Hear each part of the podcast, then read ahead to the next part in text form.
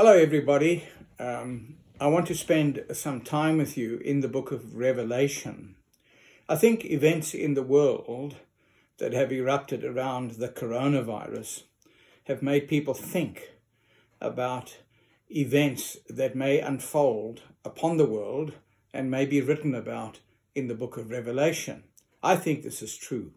So, in the next few weeks, I'm going to go through the book of Revelation with you, not in depth, but highlighting various portions of the book that I think are most relevant for each and every one of us. Today, of course, I simply want to give you an introduction, and hereafter we shall move forward and look at this book and see what it has to teach us and tell us about the days in which we presently live.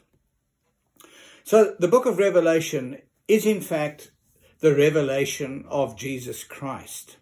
It's not the book of revelations, it's only the book of revelation, meaning that it's teaching us about those events that have to take place in order for Jesus to be revealed literally and physically to the world again. That is his second coming. So, the idea behind the word revelation is the following to make manifest or to unveil. And that's the concept of the book to make manifest or to unveil. And uh, the whole book is centered around the glorious second coming of Jesus. It's important for us to understand that. It does concentrate on all sorts of remarkable events, but these are all necessary because they are those events that have to take place in order for Jesus to come again. So the book was written about 92 or 94 AD, and of course, the revelation was given to John as he was on the Isle of Patmos as a suffering servant for the gospel of Jesus. The Bible itself teaches us about that. And the book is really very important because it carries a blessing and a curse. And it's the only book of the Bible that actually has this reserved uh, for people. And so we need to take note of that at the very beginning. And I think the reason for that is that the book is neglected. It has become and is the most neglected book in the whole of the Bible. Preachers infrequently preach from it. They never expound it. In fact, I've heard them mock it and scoff at it as if it was less important to the rest of Scripture. But the Bible teaches that all Scripture is inspired and given of God. Peter says, all Scripture is God breathed, given by God, by His Word and by His sovereignty. The book of Revelation is very important. So in chapter 1 and verse 3, we have a blessing promised to those who delve into its pages. Listen to this. Blessed is he who reads and those who hear the words of this prophecy and keep those things which are written in it, for the time is near. So, blessed, and in the Greek it means greatly to be envied, are those, in fact, who hear the words of this prophecy and keep those things which are written in it, because the time is near. So there's a blessing upon those who look into the facts of this book. Then there's also a curse, and this is given to us in Revelation chapter 22 and verses 18 to 19. And here we find this said For I testify to everyone who hears the words of the prophecy of this book. If anyone adds to these, God will add to him the plagues that are written in this book. And if anyone takes away from the words of the book of this prophecy, God shall take away his part from the book of life, from the holy city, and from the things which are written in this book. That's amazing. That it's possible that if you mismanage the book of Revelation and you take away or discard or consider its volume to be irrelevant, the Bible says actually God will take your place away in the book of life, in the holy city. And uh, that is a very, very serious warning. That's how important the book of Revelation is. And so we need to give heed to it and we need to act upon it, as John says in chapter 1.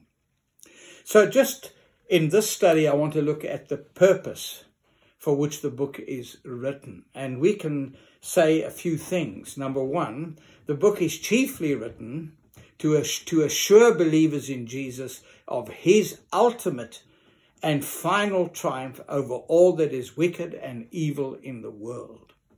And this final triumph of all that is wicked and evil in the world is the return of Christ. And the book is written to assure believers that that day is coming. In the end, we will be victorious. Thank God for that. And you have this concept uh, given in chapter 1. Listen to this in verses 7 to 8. Behold, he is coming with clouds, and every eye will see him, even those who pierced him. And all the tribes of the earth will mourn because of him. Even so, Amen.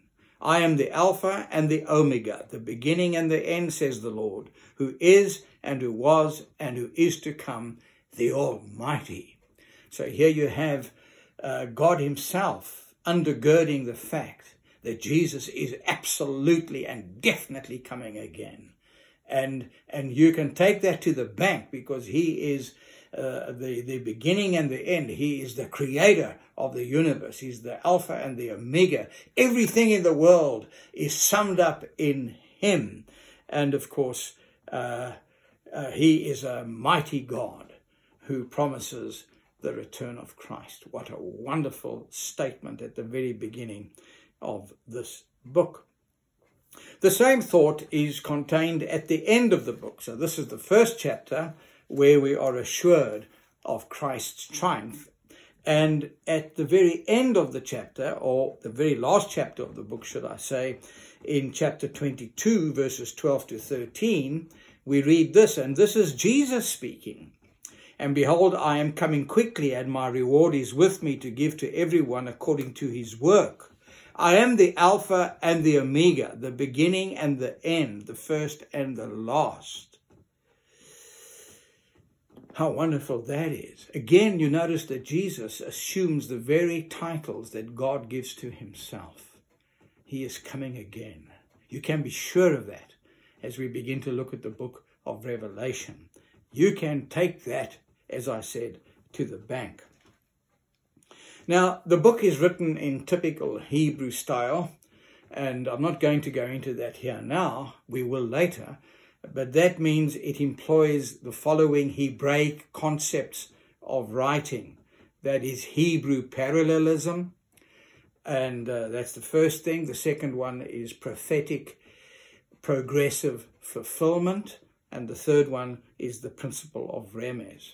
We will say more about that as we examine the book and look into its exciting pages. And the most important thing, however, is that the book is addressed to the Church of Jesus Christ. It is exclusively addressed to the Church of Jesus Christ. And this means that the whole book, every part of the book, is addressed to the church and every part of this book, from chapter 1 to chapter 22, has great relevance for the Church of Jesus Christ. In recent years, a doctrine has arrived on the scene that has basically disinvested the church from much of the book, actually from chapter 4 onwards. This is not true. The book is exclusively written for the believer in Jesus to build his life upon. And in that regard, every part of the book is speaking to me and to you.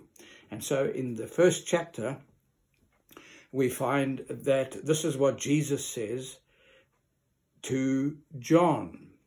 I was in the Spirit on the last day, and I heard behind me a loud voice as of a trumpet, saying, I am the Alpha and the Omega, the first and the last and what you see write in a book and send it to the seven churches which are in Asia to Ephesus, to Smyrna, to Pergamos, to Thyatira, to Sardis, to Philadelphia, and to Laodicea. So the book is addressed to seven churches that existed in real time and in history, real Christians. And it also is addressed to each and every one of us who live today. It's important for us to see that and to understand that. And then the purpose of the book is to set out the things that have to take place in the church and the world in order to bring forth the triumphant second coming of Jesus. Jesus can only step onto the stage of history literally and physically on the Mount of Olives when this stage has been set. And before the stage is set, he cannot come. And once all the pieces are on the stage, then the curtain will lift and he will be unveiled and he will stand upon the stage of history again. What a wonderful day that will be. But this is also an awesome thing and it's a serious matter because, in terms of the world, wickedness has to ripen and come to its fullness before Jesus can step onto the stage of history. This thing that the Bible calls the mystery of iniquity has to come out into the open and demonstrate its utter and complete rebellion against God. Actually, Jesus said that in Matthew 22 and verse 40, 44, where he stated that his enemies uh, uh, will come to his footstool, meaning that he will stay in heaven at the right hand of God until all his enemies, uh, uh like worms, come out of the woodwork and they come before his footstool. And then he will stand up and then he will judge them by his coming.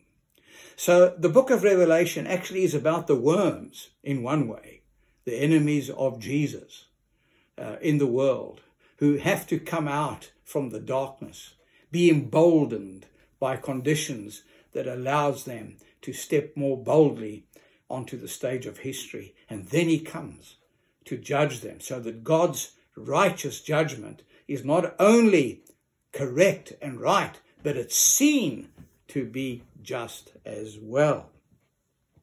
That's why we state that in terms of the world, wickedness has to ripen and come to its fullness. And in terms of the church, she has to be judged in this period and purified. She lives in the world, just as we live in the world today, and we experience the coronavirus. In fact, it's a virus uh, that comes upon everyone.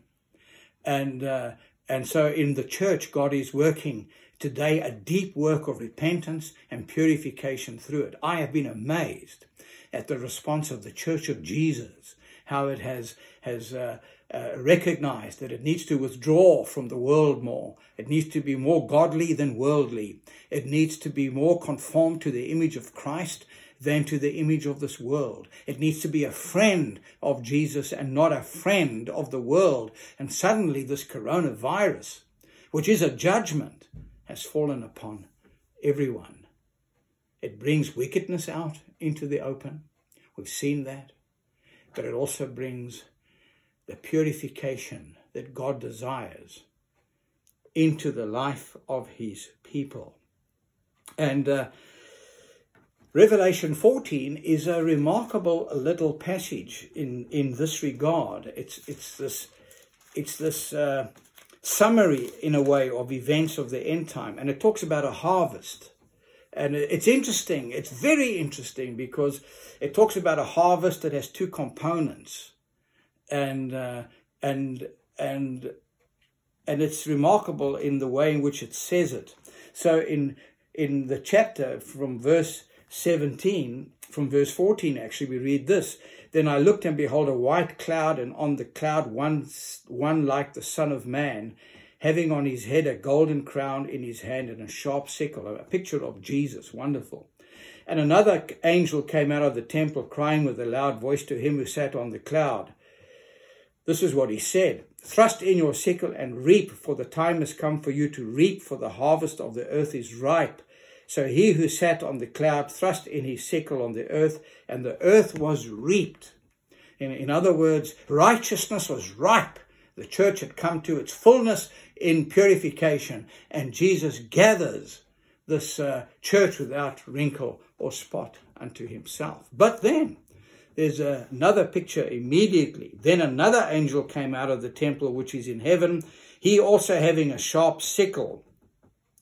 And another came out from the altar who had power over fire, and he cried with a loud cry to him who had the sharp sickle, saying, Thrust in your sharp sickle and gather the clusters of the vine of the earth, for her grapes are fully ripe. So the angel thrust his sickle into the earth and gathered the vine of the earth and threw it into the great winepress of the wrath of God. One incredible harvest coming out of the earth, two components a church that is righteous and purified, and the people of the world, the ungodly, the wicked, who've come to the footstool of Jesus, who fall under the judgment of God. It's quite a picture, to be honest, really, quite a picture. So, my friends, we need to understand then that this picture is also given to us in Revelation chapter 7. And I want to refer you to it. Revelation 7. Now, listen to this carefully. Revelation chapter 7. John sees this multitude of people in heaven. Man, it's a number that no man can count. These are the saints of all history. And uh, there they are. They gathered at the throne of God and he's overcome with what he sees and and he's he's totally overcome that he asks the angel who's escorting him a question. And um, uh, uh, actually the angel asks him a question and he is unable to answer it. Then one of the elders answered saying to me who are these arrayed in white robes? He says john who are these? These multiple millions and where did they come from? And I said to him, Sir, you know. So he said to me, These are the ones who come out of the great tribulation and washed their robes and made them white in the blood of the Lamb. Therefore, they are before the throne of God and serve him day and night in his temple, and he who sits on the throne will dwell among them. They shall neither hunger any more nor thirst any more. The sun shall not strike them, nor any heat incredible. They come out of the Great Tribulation. And what did that Great Tribulation uh, do for them? It says this, and it's amazing. He says this These are the ones who come out of the Great Tribulation, and because of it, they washed their robes and made them white by the blood of the Lamb. How strange it is that it's times of judgment that cause us to admit, admit our sin and to depart from it. Just as we see now in the world, where people everywhere, all of us, have looked into our hearts. I think if we're really honest, we've all made changes. We've all decided that we need to draw closer to Christ. We've seen how quickly the God of this world can turn it upside down how quickly the finger of God can shake the world and bring it to nothing. Who are these? says this heavenly elder. John says, I don't know. And he says, These are the ones, these glorious saints, came out of the great tribulation, and because of it, they washed their robes and made them white in the blood of the Lamb. We need to think about that today. My friends, as I bring this to a close, today the setting of the stage is rapidly taking place. The book of Revelation is beginning to speak to us. And you have to be spiritually blind if you don't see that. All the wickedness that is oozing onto the stage of history, it's absolutely terrifying. Brazen, ungodly wickedness. And uh, the enemies of Jesus are coming to his footstool. And we see this in all sorts of things the perversity of sexuality, the filth that's covering the world, the rise of electronic money, the herding of the world into an economic system. And then we see the, the emergence of microchip implanted technology, whereby people can be traced, people can be brought under surveillance, all couched in the words of security, of our health, and of looking after us. And we also see it in the constant calls by many, even the Pope, for a one world religion and a one world government. Famous figures today have made calls of this nature. All of this is in the book of Revelation. God bless you. This is Malcolm Hedding.